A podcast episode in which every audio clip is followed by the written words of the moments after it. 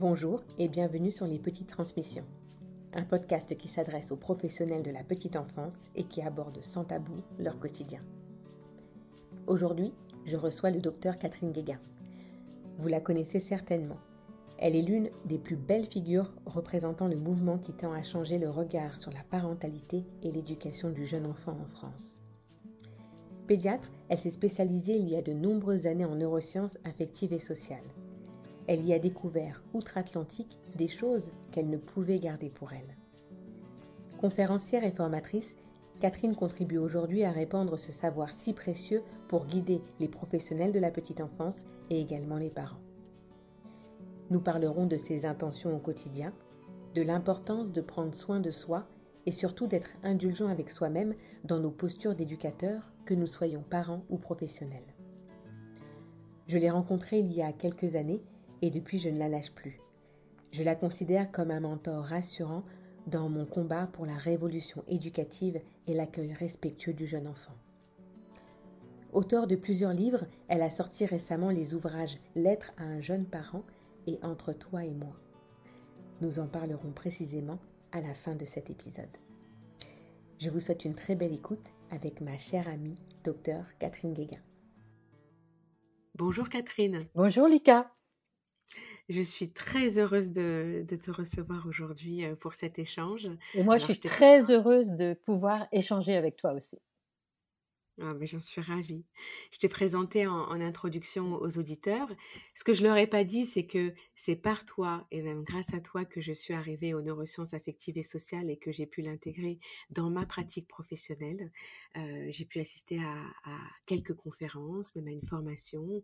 Et, vraiment, j'ai trouvé précieux de pouvoir, dans la continuité de tout ce qui m'animait, euh, euh, je dirais, très fort, puisse être confronté à quelque chose de scientifique, s'appuyer sur des bases scientifiques et, me, donner raison à, tout ça. Ce que j'aimerais savoir peut-être pour commencer, c'est est-ce que tu peux nous dire ce qui a fait que tu en es venu à ces recherches-là en tant que pédiatre, ce qui fait comment ça a changé ton quotidien de pédiatre et ce qui t'a donné envie de les partager au grand public? Alors, j'ai un certain âge et quand j'étais toute jeune, étudiante en médecine, et que j'ai commencé des stages en pédiatrie, j'ai été hyper, hyper choquée de voir tous ces enfants qui étaient maltraités dans nos services. Des enfants qu'on jetait contre les murs. Enfin, jamais j'aurais imaginé ça. Et moi, ma quatrième année de spécialité de pédiatrie, les gens ne se rendent pas compte de ça, c'était donc il y a très très longtemps, eh bien, c'était trois heures sur table sur la maltraitance des enfants. Donc j'ai découvert ça toute jeune. Je ne connaissais pas ça du tout, du tout. Et, et donc dans toute ma vie de pédiatre, c'était en arrière-fond ce problème-là. Au début de ma vie de pédiatre, j'ai été pédiatre classique, c'est-à-dire je m'occupais des, à l'hôpital de maladies pour euh, des enfants. Et puis euh, progressivement, je me suis dit mais comment aider les parents? Je les voyais très désemparés et je voyais mes collègues installés en ville débordés et n'ayant pas le temps de ça. Donc, euh, ça a été vraiment une préoccupation très importante. Et euh, ensuite, j'ai rencontré l'aptonomie qui m'a euh, fait prendre conscience de l'importance du contact affectif respectueux avec l'enfant. Ensuite, j'ai été enseignante en aptonomie pendant des années et des années. Et j'enseignais à des psychiatres, à des psychologues, à des médecins de famille, à des pédiatres, à des puéricultrices, à des éducatrices. Et euh, donc j'ai travaillé à fond, à fond sur comment les professionnels pourraient changer, comment accompagner les parents.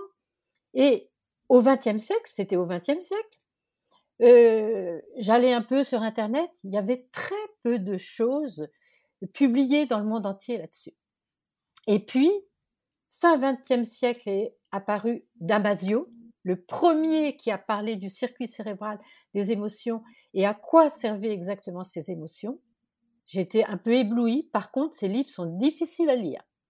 Et mmh. puis, au XXIe siècle, progressivement sont apparues plein d'études qui, moi, m'ont bouleversée, m'ont émerveillée, parce que en tant que pédiatre, tous les jours, on est sollicité par les parents sur les questions d'éducation.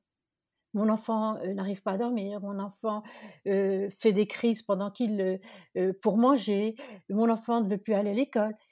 Et en fait, on n'avait rien de sûr. Moi, je disais, bah, moi, je pense ça, mais j'étais pas sûre du tout de moi, bien entendu, comme tout le monde. Hein. Et avec ces études-là, eh bien, on a, on a eu des pistes très, très importantes. On ne connaît bien entendu certainement pas tout. Il y a encore certainement beaucoup, beaucoup de choses à connaître. Mais là, toutes les études à l'heure actuelle du monde entier en neurosciences affectives et sociales disent tous la même chose. Et c'est ça qui est extraordinaire. Donc on a des pistes scientifiques très très solides qui nous disent quoi? Que notre attitude, à nous les adultes, va modifier en profondeur le développement du cerveau de l'enfant. Et, ça, c'est absolument fondamental. Et on sait exactement ce que ça fait sur le cerveau de l'enfant. Donc j'ai été émerveillée, bouleversée. Et en France, c'était pas du tout connu.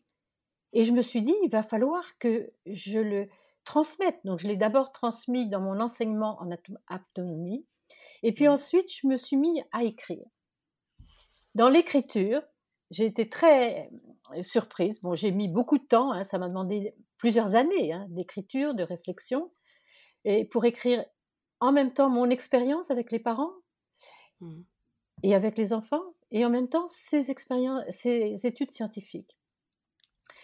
Une fois que j'ai publié ces livres, j'ai été voir des éditeurs qui m'ont dit, je ne suis pas du tout de ce monde-là, donc euh, j'ai essayé, et ils m'ont dit, mais ce livre, euh, il n'intéressera personne, il est invendable. Bon. Donc je me suis dit, bah tant pis, bah, tant pis pour les Français, ils connaîtront pas ça. Et mon, mon manuscrit était dans un tiroir pendant très très longtemps. Et puis un jour, j'ai une patiente qui vient me voir à l'hôpital. Euh, les patients, quand c'est la première consultation, on les connaît pas. J'ai commencé ma consultation comme d'habitude, et très vite, elle m'a dit, mais vous savez, euh, moi je suis éditrice, ce que vous me dites, ça m'intéresse beaucoup, vous devriez écrire. J'ai dit, mais j'ai écrit. Elle me dit, ah bon? Et je lui ai envoyé mon manuscrit. Trois jours après, elle m'a dit, je vous publie. pour moi, c'était incroyable. Euh, elle m'a avoué plusieurs mois après que dans la maison d'édition, qui était chez Robert Laffont, elle m'a dit, mais personne ne croyait à ce manuscrit. Personne, personne. Donc, quand moi, mon livre est sorti, je me suis dit, bon, bah, il va intéresser personne. Et puis, été absolument euh, extrêmement surprise et un peu très stressée parce que je m'y attendais pas du tout et que moi, j'avais pas du tout envie d'être connue. J'avais envie de rester dans l'anonymat. Mon livre, tout de suite, tout de suite, il y a des journalistes qui ont compris l'importance de ce que disaient ces recherches-là. Et donc après, très très vite, j'ai été invitée partout, partout, et ça m'a beaucoup, beaucoup stressée au début.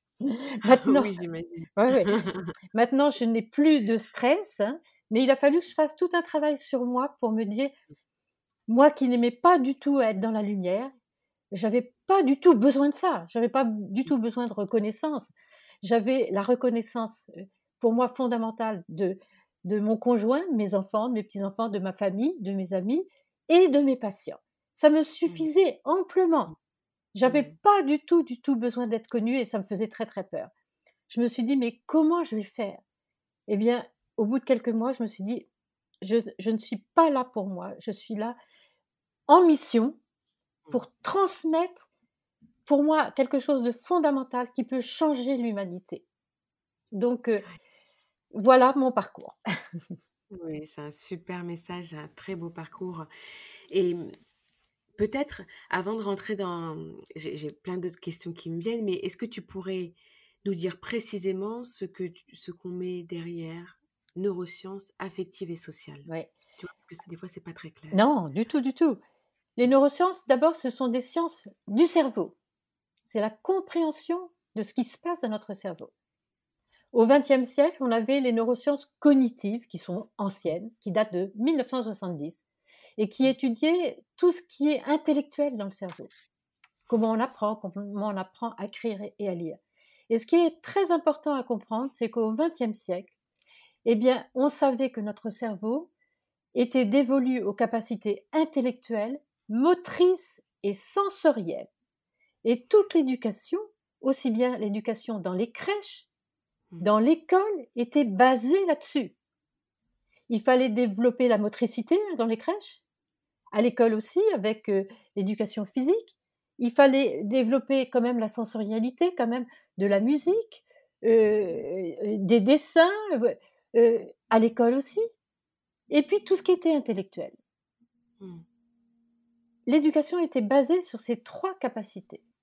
Mais on ne savait pas du tout, parce que les neurosciences affectives et sociales, c'est la découverte de quelque chose qu'on ignorait totalement. Donc c'est une révolution dans la compréhension de l'être humain, que notre cerveau est en très grande partie dévolu aux émotions et aux relations. Ça mmh. veut dire des choses qu'on comprend bien, que en fait, c'est essentiel, essentiel pour notre développement d'être connecté à nos émotions et de savoir avoir des relations satisfaisantes. Donc, maintenant qu'on sait ça, il faudrait que, aussi bien dans les crèches, aussi bien dans les écoles, pour les parents également, qu'on se dise, il va falloir absolument qu'on intègre cette connaissance intime des émotions et cette connaissance, cet apprentissage de comment on fait pour avoir des relations satisfaisantes. Parce que oui, on peut toujours progresser dans la connaissance de nous-mêmes, de nos émotions, et dans la connaissance de comment on fait pour s'améliorer dans nos relations. Et tu vois, en t'écoutant, bah, bien sûr, on est convaincu de ça. On est convaincu que c'est bien utile et ce sera bien utile à l'humanité entière que de pouvoir intégrer ça comme nouveau principe. Mais comme tu le dis bien, ça vient après d'autres principes qui, n'allaient pas toujours dans le même sens, avec d'autres visions de regard sur l'enfant, d'autres visions de l'éducation, d'autres regards sur la relation adulte-enfant. Et, moi, ce que je retrouve, c'est que ben, ça provoque un engouement. On voit beaucoup, et que ce soit pour les parents ou les professionnels, on a envie, on a confiance, et je retrouve beaucoup de personnes qui sont convaincues, mais qui se trouvent en difficulté pour être déjà convaincant auprès de personnes plus réfractaires, et puis de pouvoir l'appliquer parce que ça vient quand même toucher une génération d'adultes qui, à qui on demande une mutation presque. C'est profondément une révolution. Alors, pour, pour moi, c'est normal qu'il y ait des résistances, tout à fait normal, parce que ça fait des centaines et centaines d'années que sur toute la planète, hein, dans mmh. toutes les cultures, dans toutes les religions, et j'aime bien dire que même dans les monastères bouddhistes, eh mmh. bien, les enfants sont maltraités. Donc c'est partout, partout, partout. Et je n'en veux pas du tout aux adultes hein, d'avoir humilié les enfants verbalement et physiquement et de continuer à le faire parce que ils l'ont fait depuis tout le temps et ils le font en croyant bien faire en pensant que c'est comme ça que l'enfant va bien se comporter, bien travailler à l'école. Je me suis beaucoup interrogée, je me suis dit, mais pourquoi les adultes sont si durs avec les enfants? Et mon hypothèse, c'est les neurosciences affectives et sociales qui m'ont fait réfléchir à cette question. Eh bien, comme les tout petits ont un cerveau très immature et n'arrivent pas à faire face à leurs émotions, et un tout petit, on le sait, hein, il crie, il tape, il mord, il se roule par terre, il jette ses jouets. Eh bien, ils ont dû se dire, les adultes, mais on a devant nous des animaux sauvages. Mmh. Il va falloir les dresser. Et jusqu'à présent, l'éducation était un dressage. À l'heure actuelle, même vis-à-vis des animaux, beaucoup de gens se disent qu'il faut arrêter euh, de maltraiter les animaux. Et donc, je pense qu'il va falloir sortir du dressage à une vraie éducation respectueuse et humaniste des besoins fondamentaux des enfants. Et ce que nous disent les neurosciences affectives et sociales, des choses extrêmement importantes, parce qu'au XXe siècle, on nous disait que l'enfant était un tyran, que l'enfant était méchant, euh, qu'il le faisait exprès pour nous embêter, qu'il nous cherchait. Eh bien, ça nous donne un tout autre regard sur l'enfant. C'est-à-dire que, au contraire, l'enfant tout petit, il a un cerveau extraordinairement fragile mmh. et qu'il ne le fait pas exprès, qu'il est totalement dépassé par ce qui lui arrive et que être triste, être en colère, avoir peur, ce sont des émotions très désagréables et lui, il est submergé par ça. Il n'a mmh. pas la possibilité de prendre du recul parce que son cortex orbitofrontal qui permet de faire face aux émotions, de prendre du recul, de s'apaiser, n'est pas encore du tout mature. Donc lui, il vit ça, pour lui, c'est des grandes, grandes souffrances. Donc si on sait que nos enfants souffrent en faisant ça, je pense qu'on peut avoir un tout autre regard, tout autre regard. Moi, j'ai mmh. totalement changé de regard sur l'enfant. Et au XXe siècle, j'ai dit beaucoup, beaucoup de bêtises aux parents, mais je ne me culpabilise pas. Et mmh. j'aimerais que les professionnels de l'enfance, que les parents ne se culpabilisent pas, parce qu'au mmh. XXe siècle, on ne savait pas. Donc, il y a tout un cheminement à faire, de comprendre ce que ces nouvelles connaissances nous apportent. Donc, mmh. le tout petit, ce sont les êtres les plus fragiles de notre société. Et donc, faut avoir beaucoup de compassion pour eux. Et donc, quand un enfant tape, mord, crie, a peur, il faut d'abord se connecter à ses émotions, mmh. comprendre pourquoi il a ces émotions. Et que par exemple, quand il mord et, qu'il griffe et qu'il tape, c'est la grande, grande préoccupation des professionnels de crèche, il n'est pas méchant. Mmh. Il faut surtout pas lui dire c'est pas bien ce que tu fais. Mmh. C'est-à-dire ne pas le dévaloriser, mais par contre comprendre que c'est son cerveau qui disjoncte. Et ça veut dire que ses besoins profonds ne sont pas satisfaits à ce moment-là. Et c'est pour ça qu'il fait ça. Et probablement que aussi, il est jaloux, il est inquiet, il est triste. Eh bien, comprendre pourquoi il fait ça, ça nous permet de ne pas réagir en le dévalorisant et en le punissant. Et ce qu'ils nous disent, les chercheurs, c'est que au contraire, faut se connecter à ce qu'il vit et ensuite l'apaiser. Alors pour beaucoup de professionnels ou de parents ils disent mais vous êtes totalement laxiste, vous faites n'importe quoi. Non, apaiser l'enfant, ce n'est pas céder, ce n'est pas approuver ce qu'il fait, mais c'est faire en sorte que cette tempête émotionnelle qui lui fait du mal, parce que le cortisol dans ce cas-là est sécrété et va abîmer son cerveau, arrête d'être sécrété. Ensuite, l'aider à mmh. exprimer ses émotions en lui proposant un panel d'émotions. Là, tu as mordu parce que tu étais inquiet, tu étais jaloux, tu étais triste. Qu'est-ce qui s'est passé en toi? Peut-être qu'il ne va pas vous répondre, c'est pas grave. Il a entendu que vous vous connectez à lui. C'est ça dont il a envie, que vous essayez de le comprendre. Et donc, ça ne veut pas dire, par exemple, un enfant je pense à vous, parents, qui fait une crise, c'est-à-dire qu'il va se mettre à hurler parce que vous lui dites non, là, tu as assez mangé de chocolat. Eh bien, c'est pas pour ça que vous allez lui donner du chocolat, non, vous allez lui dire non.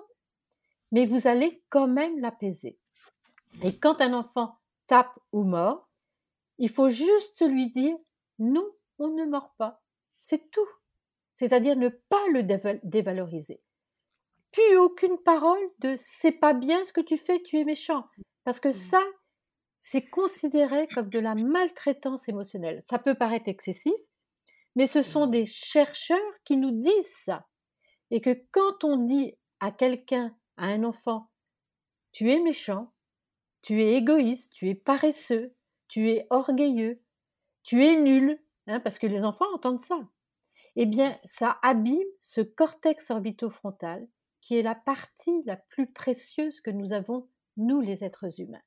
Donc maintenant, nous savons des choses qui nous incitent à changer de comportement. Bien sûr que ce n'est pas facile de changer de comportement. Ça va pas se faire d'un coup de baguette magique, mmh. bien entendu. Et donc c'est pour ça que les parents, les professionnels de l'enfance ont besoin d'être accompagnés. Et je voudrais dire à tout le monde, ce n'est pas grave de faire des erreurs dans l'éducation. On se trompe tout le temps. Moi, j'ai des petits-enfants, ça m'arrive de me dire, tiens, j'aurais pas dû dire ce mot-là. Je n'aurais pas dû dire avoir ce, euh, je n'aurais pas dû avoir ce geste-là. Mais c'est pas grave, parce que on est toujours, nous les humains, en progrès et on n'a pas, on n'a jamais fini de progresser. Dire à un enfant, je n'aurais pas dû faire ça, ça lui montre, pour moi, c'est très pédagogique. Ça lui montre qu'on fait tous des erreurs et qu'on peut toujours, toujours progresser. C'est extrêmement important. Et ça permet d'avoir une relation authentique avec l'enfant. Dans ce cas-là, l'enfant ne ment plus. Il y a beaucoup de parents qui se plaignent, mon enfant ment. Eh bien, évidemment, ils mentent parce qu'ils savent que s'ils disent certaines choses, ils vont être dévalorisés et punis. Mais si on mmh. sait que non, il faut montrer ce qu'on est, euh, leur montrer qu'on a tous des faiblesses, on a tous des émotions désagréables qui, qui, nous traversent. On est des humains. Eh bien, cette relation authentique, ça nous fait grandir ensemble. C'est vrai. Oui, j'aime beaucoup cette notion de mea culpa finalement, de pouvoir faire des mea culpa au fur et à mesure. Et, et je rebondis sur autre chose que tu as dit et qui me sert beaucoup dans mes accompagnements et même pour moi en tant que maman, hein, mais c'est de pouvoir dire à l'enfant, j'ai confiance au fait que tu comprendras et que en grandissant, ça ira. Et, et je crois que en plus de lui faire entendre ce message qui est plein d'espoir pour la suite, ça nous permet aussi nous de modifier notre intention. Et que quand je lui dis ça tout de suite, c'est pas pour qu'il l'intègre et qu'il recommence pas demain. Quand je lui dis ça tout de suite, c'est parce que ça correspond à son, à son fonctionnement de maintenant et que je vais lui redire autant de fois que nécessaire avec la même intention et pas mais je te l'ai dit hier! Tu comprends pas ce que je te dis? Enfin voilà mais avec la même intention et le même élan de j'ai confiance au fait c'est extrêmement extrêmement important quand un enfant a un comportement inadéquat de lui dire on ne fait pas ça ou on ne dit pas ça mais je te fais confiance en grandissant tu vas apprendre à ne plus dire ça ou ne plus faire ça on sait que quand on met des étiquettes sur quelqu'un ça fige la personne. D'abord, ça dévalorise la personne. Elle n'a plus confiance en elle. Mais ça fait qu'on ne progresse pas. On sait, il y a des études scientifiques qui montrent que quand on dit à un enfant, tu peux progresser, eh bien, on sait que l'enfant va progresser. Et on peut progresser aussi bien intellectuellement que affectivement. Progresser affectivement, ça veut dire quoi? C'est quoi le cerveau affectif? C'est le cerveau qui nous permet d'être connecté à nos émotions et aux émotions des autres, et le cerveau qui nous permet d'être en relation avec les autres. Eh bien, on peut progresser aussi bien intellectuellement que dans notre vie affective. Et ça, c'est fondamental de dire ça aux enfants. Et aux adultes, pareil. Oui, oui. Oui, oui, oui, complètement. Et mmh, tu vois, d'où l'importance vraiment en tant que parent de se sentir euh, accompagné dans cette trajectoire enfin dans, dans, dans, cette conviction, ces convictions, et ça demande quand même la formation des professionnels de la parentalité en général, tu vois, parce que, euh, enfin, je, pense à une petite anecdote, et puis, euh, et puis cette personne se reconnaîtra, et certainement avec un petit sourire, mais quand j'étais jeune maman de mon deuxième, euh, alors que je rentrais à la maternité, et que malgré que je sois infirmière puricultrice, j'avais demandé à être accompagnée parce que j'avais pas les idées très claires, et puis j'avais vraiment besoin de parler. Et une sage-femme est venue à mon domicile et m'a dit ah ben je, remarque que vous répondez très bien aux pleurs de votre enfant, que vous êtes présente à lui, et c'est très bien. Sachez que il ne fera pas de caprice avant six mois. et là, et là, Catherine, je me suis dit, «Ben, il y a une caméra cachée, c'est une blague. Pourquoi elle me dit ça? Et, j'en rigole et puis j'en ai ri après avec elle parce que donc on a pu échanger là-dessus. Elle est même venue à la conférence qu'on a proposée ensemble à Metz et, euh, et puis on, voilà, on est resté en contact. Mais euh, bah, je me dis que cette sage-femme, cette professionnelle, elle n'a pas dit ça qu'à moi. Mais non. Elle a dit ça à d'autres parents. Alors, euh, ça a été important pour, pour moi de lui dire que c'est que c'est pas grave mmh. qu'elle ait pu dire ça avant, mais que voilà maintenant on peut discuter et tout. Mais tu vois, de, pouvoir former les professionnels parce que les petites graines que les professionnels sèment sont très importantes pour la construction de la parentalité. Alors, pour moi, ce que tu dis là, c'est fondamental. Et toute ma démarche depuis des années et des années, c'est pour que absolument dans la formation de tous les professionnels de l'enfance, il y ait les neurosciences affectives et sociales, le développement des compétences psychosociales ou les compétences socio-émotionnelles et aussi la pleine conscience. Parce que on sait au 21e siècle qu'il y a des choses qui vont améliorer le développement du cerveau de l'enfant. C'est le développement des compétences sociales et émotionnelles ou psychosociales. Hein. Je mmh. préfère dire socio-émotionnelles parce que les, gens ont peur du psychosocial souvent. Hein. Mais bon, c'est la même chose, c'est la même chose. Et ça, c'est fondamental. Ce n'est pas encore fait du tout, du tout dans la formation des professionnels de l'enfance actuellement. Hein. Mmh, en mmh. France, c'est fait dans beaucoup, beaucoup de pays. Hein. Nous, les professionnels de l'enfance, qui avons des métiers de relation, nous ne sommes pas formés à la relation. Mmh. Et, ça, pour moi, euh, c'est un extrêmement grand manque. La plupart des pays développés à l'heure actuelle, les professionnels de santé, hein, les professionnels de l'enfance sont formés à la relation et ont des vraies formations pour développer leurs compétences sociales et émotionnelles, pour développer également la pleine conscience, parce qu'on sait que ces deux pistes-là vont améliorer le développement du cerveau. Être professionnel de l'enfance, ce n'est pas simple du tout, c'est extrêmement compliqué. Et on sait que quand les professionnels développent leurs propres compétences sociales et émotionnelles, font de la pleine conscience, eux-mêmes vont beaucoup, beaucoup mieux. Ils mmh, se sentent beaucoup plus compétents, il y a moins de burn-out. Mmh. Et ils savent transmettre ça euh, à, euh, à leurs patients ou à leurs élèves ou aux enfants dans les crèches. Donc pour mmh. moi, le développement des compétences sociales et émotionnelles devrait absolument faire partie de toutes les formations de l'enfance avec la pleine conscience. Et la pleine conscience, c'est de la méditation laïque, bien entendu.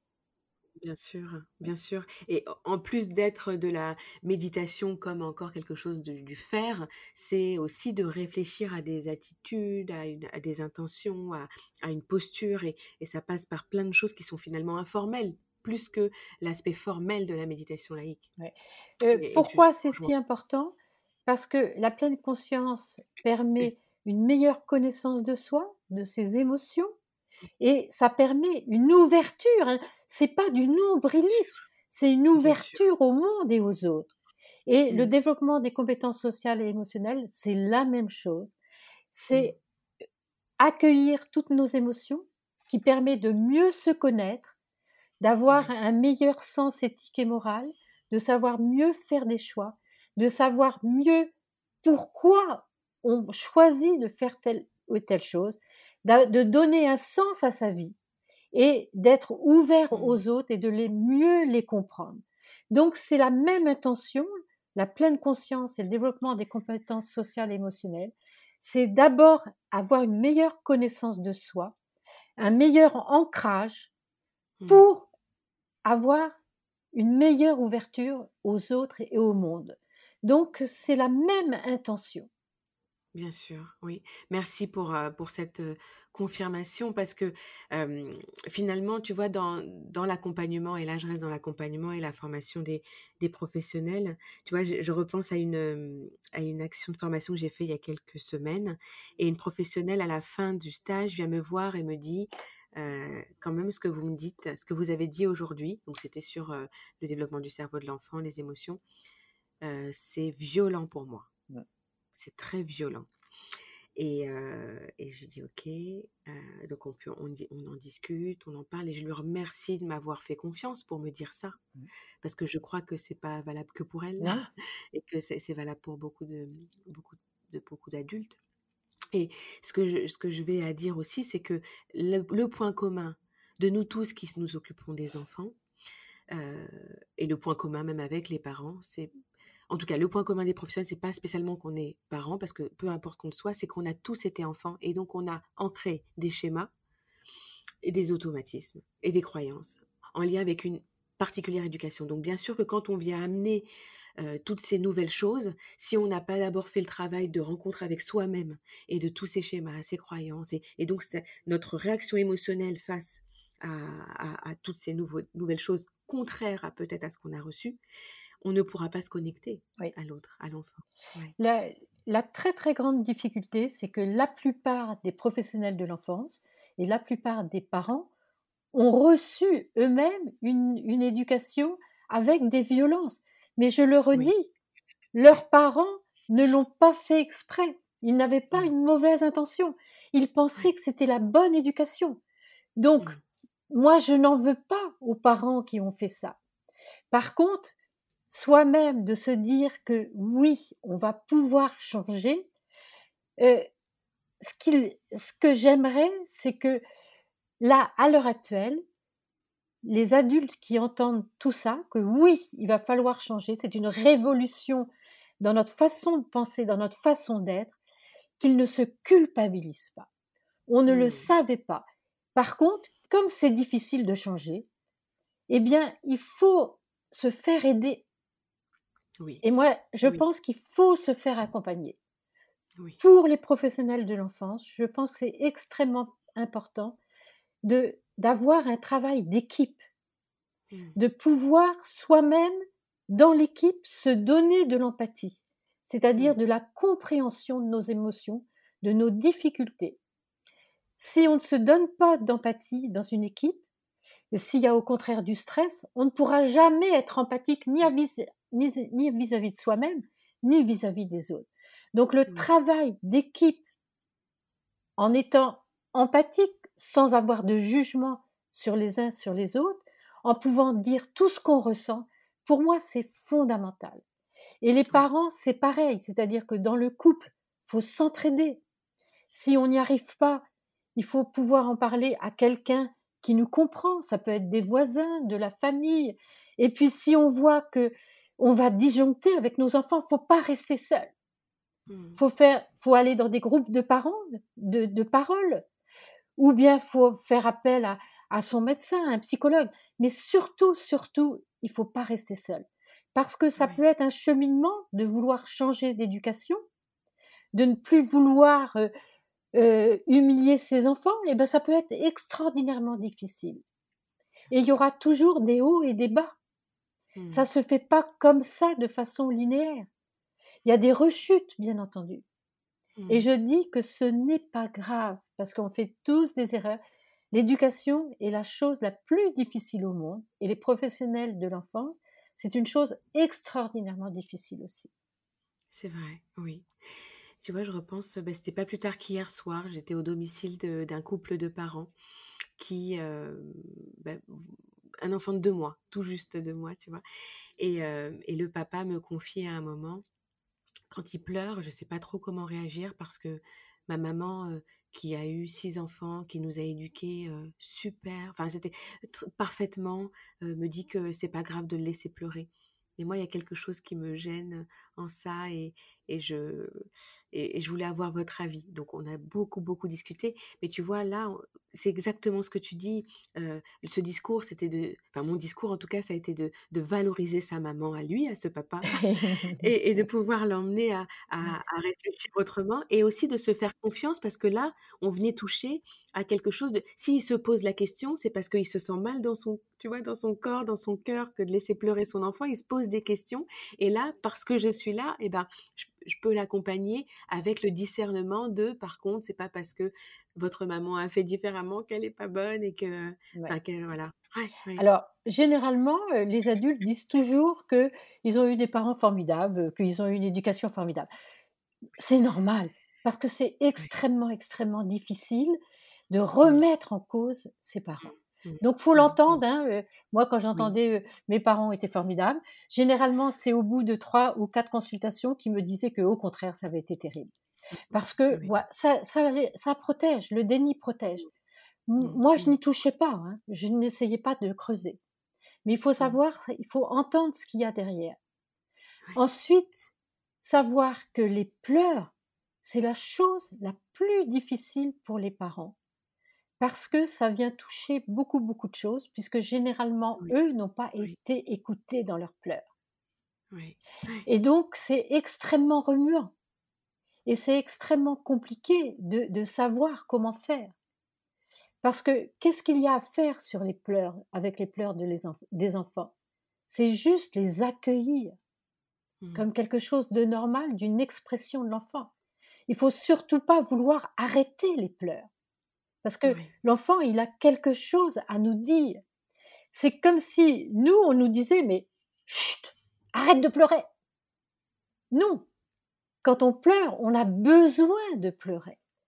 Et très souvent, je disais aux parents, mais vous savez, si vous rentrez euh, du travail, que vous avez été fatigué, que vous n'en pouvez plus, vous avez été contrarié, et que vous vous mettez à pleurer, et que votre conjoint vous disait, mais arrête de pleurer, j'en peux plus, va dans ta chambre. Mais vous ne supporteriez pas. Donc vous voyez mmh. que là, votre enfant, lui, quand il pleure, d'abord, il a besoin de pleurer, il ne le fait pas exprès, ça le soulage, hein, c'est un mmh. soulagement de pleurer, ça fait beaucoup, beaucoup de bien, mais il vous dit quelque chose. Et après, c'est à nous, parents, de comprendre pourquoi il pleure. Il peut pleurer parce qu'il est énervé, parce qu'il a envie d'être dans les bras, parce qu'il a mmh. envie d'être changé de position, parce qu'il a envie qu'on lui change de couche. Mmh. Et je mets en dernier la fin, parce qu'il ne faut pas du tout croire qu'il pleure à chaque fois. Pour, euh, euh, c'est trop facile de, lui mettre quelque chose dans la bouche parce qu'il pleure. C'est un conditionnement avec la nourriture. Donc, euh, c'est très très compliqué. Et les parents ont besoin d'être accompagnés dans les pleurs. Et d'autant plus qu'on est un homme, parce que la plupart des hommes ont entendu dans leur enfance, mais un homme, ça doit être fleur, ça doit être fort, ça ne doit pas montrer ses faiblesses, ça ne doit pas pleurer. Et moi, j'ai beaucoup, beaucoup de compassion pour les hommes. Je leur dis, mais vous, vous avez le droit de pleurer.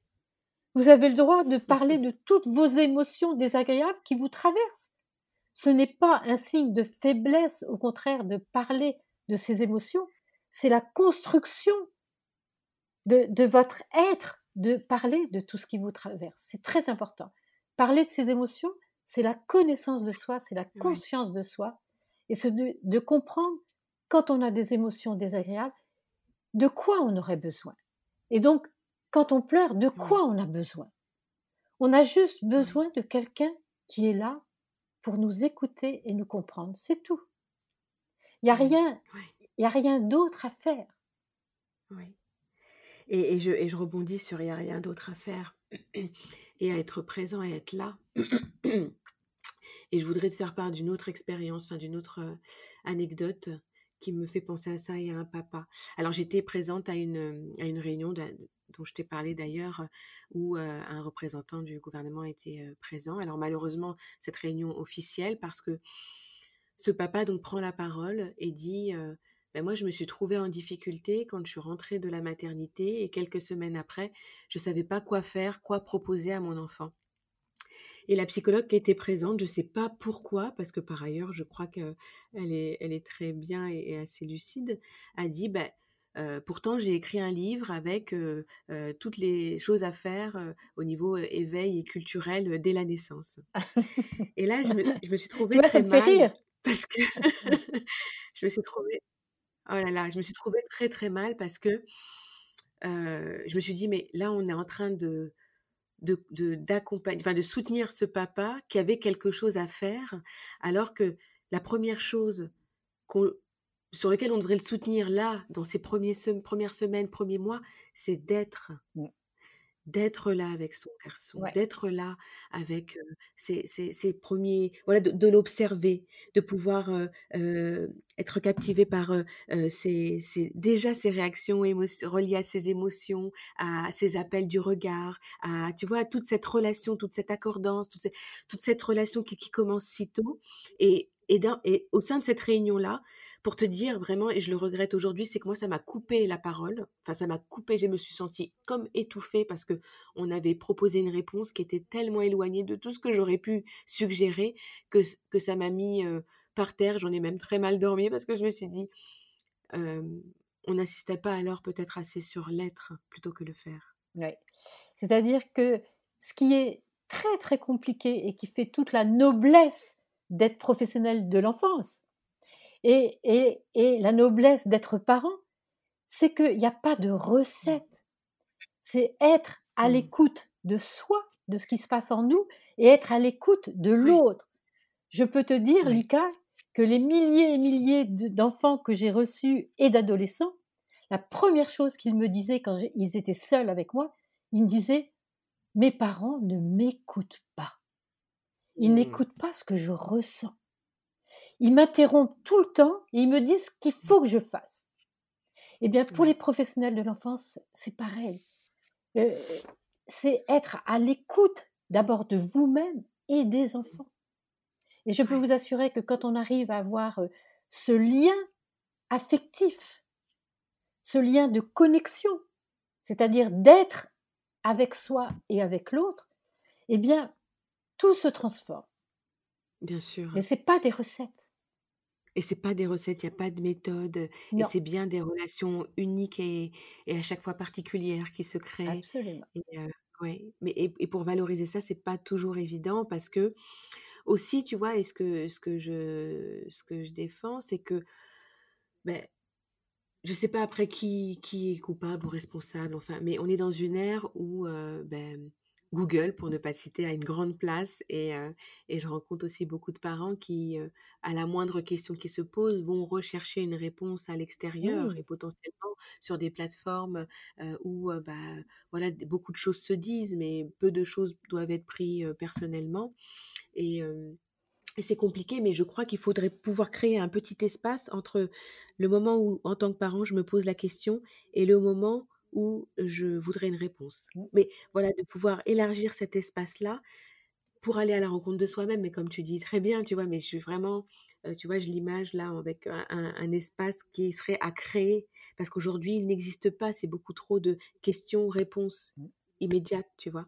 Alors que je crois que l'espace, il devrait un peu grandir et d'accepter l'inconnu, d'accepter l'imperfection, en tout cas le questionnement et la réflexion, l'introspection, toute cette profondeur de réflexion et le l'essai, mmh. tu vois, l'essai, l'erreur. Mmh. Je pense que actuellement beaucoup beaucoup de parents sont perdus parce que mmh. justement il y a Internet avec des milliers des milliers de réponses et ils pensent que eh bien il suffit de bah, de, répondre comme ceci ou comme cela.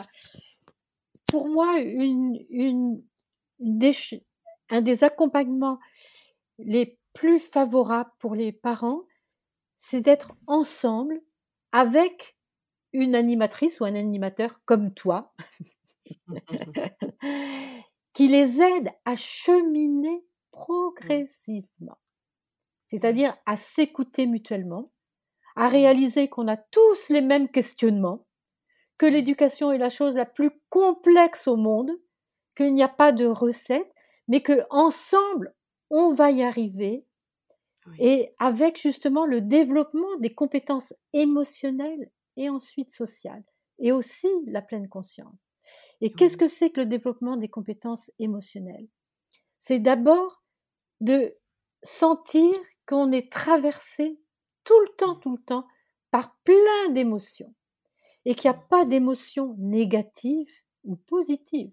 C'est juste une réaction à ce qui se passe à l'extérieur. Donc il n'y a pas de jugement moral. Il faut les accueillir toutes. Et notre vie affective est extraordinairement riche. Et si on arrive à nommer toutes les subtilités de notre vie intérieure, c'est extraordinaire. Ça nous permet euh, de comprendre beaucoup de choses sur nous. C'est vraiment la connaissance et la conscience de soi. Et ensuite de comprendre quels sont les besoins derrière ça. C'est-à-dire que ce que nous dit Damasio, c'est que les émotions sont primaires. Mmh. C'est-à-dire d'abord être connecté avec nos émotions. Et ensuite, dans un second temps, l'intellect vient. Il n'y a pas de dire l'intellect c'est pas bien. Si, il faut comprendre. Par exemple, un parent inquiet ou désemparé, de quoi il aurait besoin? C'est tout un cheminement. Et, ça aide ensuite. Ensuite, il faut réussir à exprimer ses émotions sans aucune culpabilité. Par, par contre, attention quand on exprime ses émotions aux enfants. Parce que si on dit à l'enfant Ah là, tu m'énerves, hein, on exprime ses émotions, c'est extraordinairement culpabilisant pour l'enfant. Mmh. Donc, dans le, quand on est professionnel de l'enfance, dire dans l'équipe Ah, cet enfant, il m'a énervé, etc. et tout, on peut le dire parce que ça fait du bien, ça soulage hein, d'exprimer ses émotions. Quand on est parent, de l'exprimer avec son conjoint, ok. Mais vis-à-vis de l'enfant, non. On dit à l'enfant, là, par exemple, un enfant qui fait une grosse colère, qui se roule par terre ou qui tape, qui crie, on dit là, j'ai dépassé mes propres limites. Il va falloir que je trouve un moyen pour me calmer, moi. Ça, c'est très important de se sentir responsable de ses propres émotions et de ne pas accuser l'autre. Mmh. Et en travail d'équipe, si possible, on ne va pas dire cet enfant m'a énervé, on va dire j'ai senti que j'ai dépassé aussi mes propres limites avec cet enfant. Il va falloir que j'apprenne, moi, à me calmer. Mmh. Donc c'est extrêmement important, hein, parce que il faut, il faut exprimer ses émotions. Attention, il ne faut pas culpabiliser les autres. Il faut prendre la responsabilité de ses propres émotions et de comprendre pourquoi nous, on a eu telle et telles émotions. C'est ça. Ensuite, il va falloir apprendre à faire face à ces émotions pour pas qu'elles nous envahissent, nous, et pour pas qu'elles soient nocives pour les autres. Mmh. Une fois qu'on va avoir fait tout ce travail-là, on va comprendre que oui, on est traversé par beaucoup de choses et que les autres aussi sont traversés par ces mêmes problématiques d'émotions et de mmh. faire face à, leurs émotions. Ça va nous permettre de beaucoup mieux comprendre les autres, de beaucoup mieux pouvoir les écouter et de pouvoir résoudre les conflits beaucoup, beaucoup mieux. Puisque quand on est à l'écoute des autres, eh bien dans ce cas-là, on va pouvoir trouver des solutions ensemble. Mmh. Donc c'est tout un travail, ça se fait pas comme ça. C'est pour ça que quand euh, je te disais, oui, euh, euh, je suis pour les groupes de parole de parents, mais c'est tout un cheminement progressif. Et accompagner les parents ou les enfants, c'est tout un cheminement. Ça se fait mmh. pas comme ça. Complètement, oui.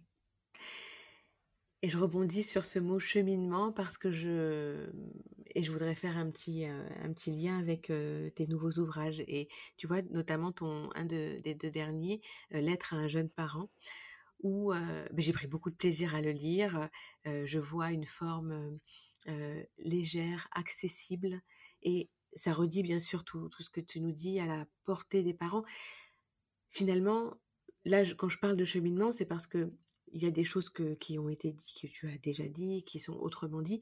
Quelle a été ton intention et ton élan pour ce nouveau livre? Alors, mon intention, c'est d'être le plus simple possible, de dire aux parents de ne pas se mettre de pression, de ne mmh. pas se culpabiliser, et l'importance pour eux d'accueillir leurs émotions dès la grossesse, leurs mmh. émotions désagréables comme normales et de pouvoir les exprimer sans culpabilité. Donc ça, pour moi, mon message le plus important, ça a été de leur dire accueillez vos émotions aussi bien agréables, parce que mmh. évidemment qu'il y a du bonheur à être parent ou professionnel de l'enfance. Euh, être parent, c'est la chose la plus extraordinaire qui puisse nous arriver. Être professionnel de l'enfance, il y a des joies immenses, mais c'est mmh. aussi très complexe et ça peut être très difficile, épuisant parfois. Ça peut être très inquiétant, on s'inquiète. on ne sait plus comment faire, on peut se sentir dépassé quand on est parent ou professionnel de l'enfance. Il faut, on se sent impuissant totalement. Il faut mmh. pouvoir parler de ça à d'autres adultes. C'est extrêmement important. Ça nous fait du bien et ça nous fait comprendre de quoi alors on aurait besoin. Et donc, dans ce cas-là, c'est ensemble, hein, dans l'équipe, quand on est professionnel, avec son conjoint ou avec des amis, qu'on peut comprendre, dans ce cas-là, de quoi on aurait besoin. Et dans ce cas-là, ça nous fait progresser. Donc, c'est surtout ça que j'ai voulu dire aux parents. Oui. En tout cas, je, je le recommande beaucoup parce que, effectivement, moi, j'ai ressenti cette cette simplicité, en tout cas dans les propos, et, et, je, on voit clairement là où on peut se raccrocher pour pouvoir le mettre en, place dans son quotidien. Mmh, mmh, mmh. C'est super. Et le deuxième livre, là j'avais aussi une autre question, parce que tu sais, j'ai ma, ma grande fille qui a 7 ans, et qui adore ce livre-là. Et, je me suis demandé, et je me suis demandé je, tu vas nous répondre quelle était ton intention aussi, mais et alors elle, et puis, et puis ma, ma, grande, elle est, elle est très coquine, et puis tu vois, pour te dire, il y a quelques mois, elle a, elle a repris le babysitter en lui disant ce que tu viens de faire, c'est du chantage, et j'en parlerai à maman quand elle rentrera. je vais lui dire. donc, elle me met pas trop bien à l'aise. Et, donc, donc, elle est déjà dans un élan où elle s'encourage à. Elle, elle, elle, perçoit les, les, petites choses comme ça parce qu'on on, l'accompagne pour, pour percevoir ça. Mais elle le lit et puis ça lui sert un peu comme de guide. Alors que tu vois, je la, je la vois, elle rentre de l'école, elle ouvre ton ouvrage et elle dit par exemple, la dernière fois, elle m'a dit «Bah, C'est vrai, tu vois, cette phrase, là, j'ai besoin que tu m'expliques quand je ne comprends pas au lieu de t'énerver. Eh ben, eh ben, eh ben, j'aurais dû l'avoir, ce livre-là, pour le dire à ma maîtresse, parce que ben là, j'avais pas compris et elle s'est mise en colère alors que j'ai pas. Enfin, finalement, c'est pas de ma faute. Mais, il faut qu'elle lui apporte. Je trouve que hein. ça lui donne encore de la force. Elle lui a apporté, oui, oui. Ah elle lui a apporté. Mais alors je me dis, bon, dans, notre famille, peut-être que ça, ce livre est utilisé d'une certaine façon, et en l'occurrence, là, ça, devient l'outil, la preuve de ma grande pour pouvoir affronter le monde. Mais quelle était ton intention de ce livre-là? Alors, écoute, moi, je trouve ça extraordinaire parce que les retours que j'ai sont ce que tu dis. C'est-à-dire que l'autre jour, j'ai vu un enseignant, il était sidéré, il m'a dit, expliquez-moi, Madame Guéguin, son fils de deux ans tous les soirs, il lui redemande ce livre. Il m'a dit pourtant, à deux ans, il ne doit pas comprendre. C'est un enseignant, hein. il ne doit pas comprendre. Mais je lui ai dit, mais si, il comprend très très bien. Et, en fait, mon intention, c'était de euh, toucher les enfants sur leurs besoins profonds à eux et qu'ils puissent l'exprimer aux parents et que les parents comprennent quels étaient les besoins profonds de l'enfant et apparemment, ça marche parce que ce que je voulais, c'était que les, enfants parlent, s'expriment. Mmh.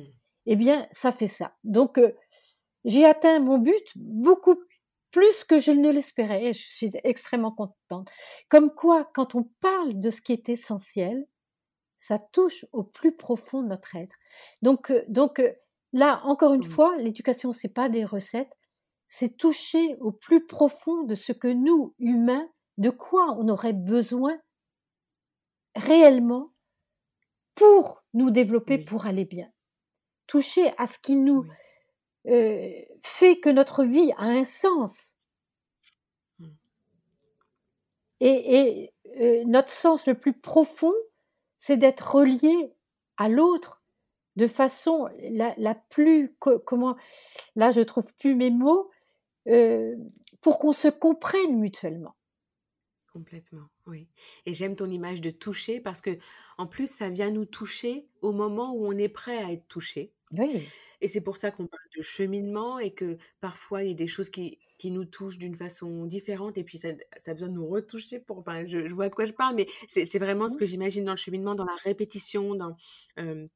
tu vois tout ça et, et, et puisque ce livre-là, en plus, il est, il est, il est très bien illustré. il est beau, hein et, les il est très très beau, c'est un bel objet. et donc j'aime beaucoup. Et, et tu vois, une chose que j'ai dit récemment à, à une personne qui me demandait qu'est-ce qu'on pourrait dire aux parents sur les tempêtes émotionnelles des enfants. Et bon, ben voilà, on a tout plein de choses à dire, on en a beaucoup parlé. Et moi, j'aimerais lui, je lui ai proposé, je lui ai suggéré, mais vous savez, je crois que si les parents, si les enfants avaient leur cerveau préfrontal un peu plus développé, une des premières questions qu'ils nous poseraient, c'est qu'est-ce que tu peux nous, qu'est-ce que vous pouvez nous donner comme outil pour gérer les, tempêtes émotionnelles des adultes? Oui. tu vois, pour dire que parfois aussi, eux, bien sûr, ils sont témoins de réactions qui sont démesurées Complètement. par rapport à la situation. Mmh. Mmh. Donc, tu vois, c'est ce livre-là, comme une force apportée aux enfants pour soutenir leur vécu, je trouve ça incroyable. Mmh. Donc, je t'en remercie. Bah, je suis très heureuse de ça, tu vois. Oui, super. Je te propose de conclure là-dessus parce que je crois qu'on aurait pu encore, enfin, j'aurais pu encore te garder longtemps avec moi, Alors, je, voudrais quand même dire quelque chose. Dis-moi. Parce que pour donner confiance, là, on vit une période qui est, qui est pas simple pour beaucoup, beaucoup de personnes. Moi, je voudrais dire que notre humanité en ce moment progresse. Oui, oui. Pourquoi? Pour moi, il y a, y a comme un grand tsunami sur la terre entière pour qu'on ait des relations plus apaisées, plus chaleureuses. Les femmes, mmh. elles ont envie d'être respectées en ce moment. Toutes mmh. les femmes du monde entier, elles se lèvent en disant mais respectez-nous. Beaucoup mmh. d'humains ont envie de respecter les animaux. Eh bien, en ce moment, beaucoup d'adultes ont envie d'être plus humains et plus respectueux avec les enfants. Donc, je dis oui, nous faisons partie de, de ce grand mouvement qui voulons que les relations deviennent apaisées, chaleureuses et beaucoup plus humaines. Donc je dis oui, tenons-nous les coudes, tous ceux qui veulent ça, nous allons y arriver. Et je sens que notre humanité, l'humanité entière, elle est en train de progresser. Hein. Oui, oui, oui, je suis d'accord avec toi. Oui, oui, oui, oui, oui. Et c'est un beau message de, se dire serrons-nous les coudes parce que parfois on peut perdre, Complètement. on peut perdre espoir, tu vois. Oui, oui. Moi, je me suis sentie à des moments où je me dis bah après tout, pourquoi tout ça? Et puis après, on se c'est mmh. notre humanité est en train de progresser et de participer à ça, ça donne mmh. un sens extraordinaire. Oui, je suis d'accord. Donc, il faut absolument diffuser ça partout, partout, partout. Et s'il y a des gens que ça, bah, que ça rend en colère, qui mmh. ont des résistances, c'est pas grave. C'est pas grave. c'est un cheminement. Je suis d'accord. Mmh. Merci pour ce, pour, ce, pour ce rappel et puis pour cette pointe d'espoir, en tout cas. Complètement. Qui, doit être diffusée. Oui, oui.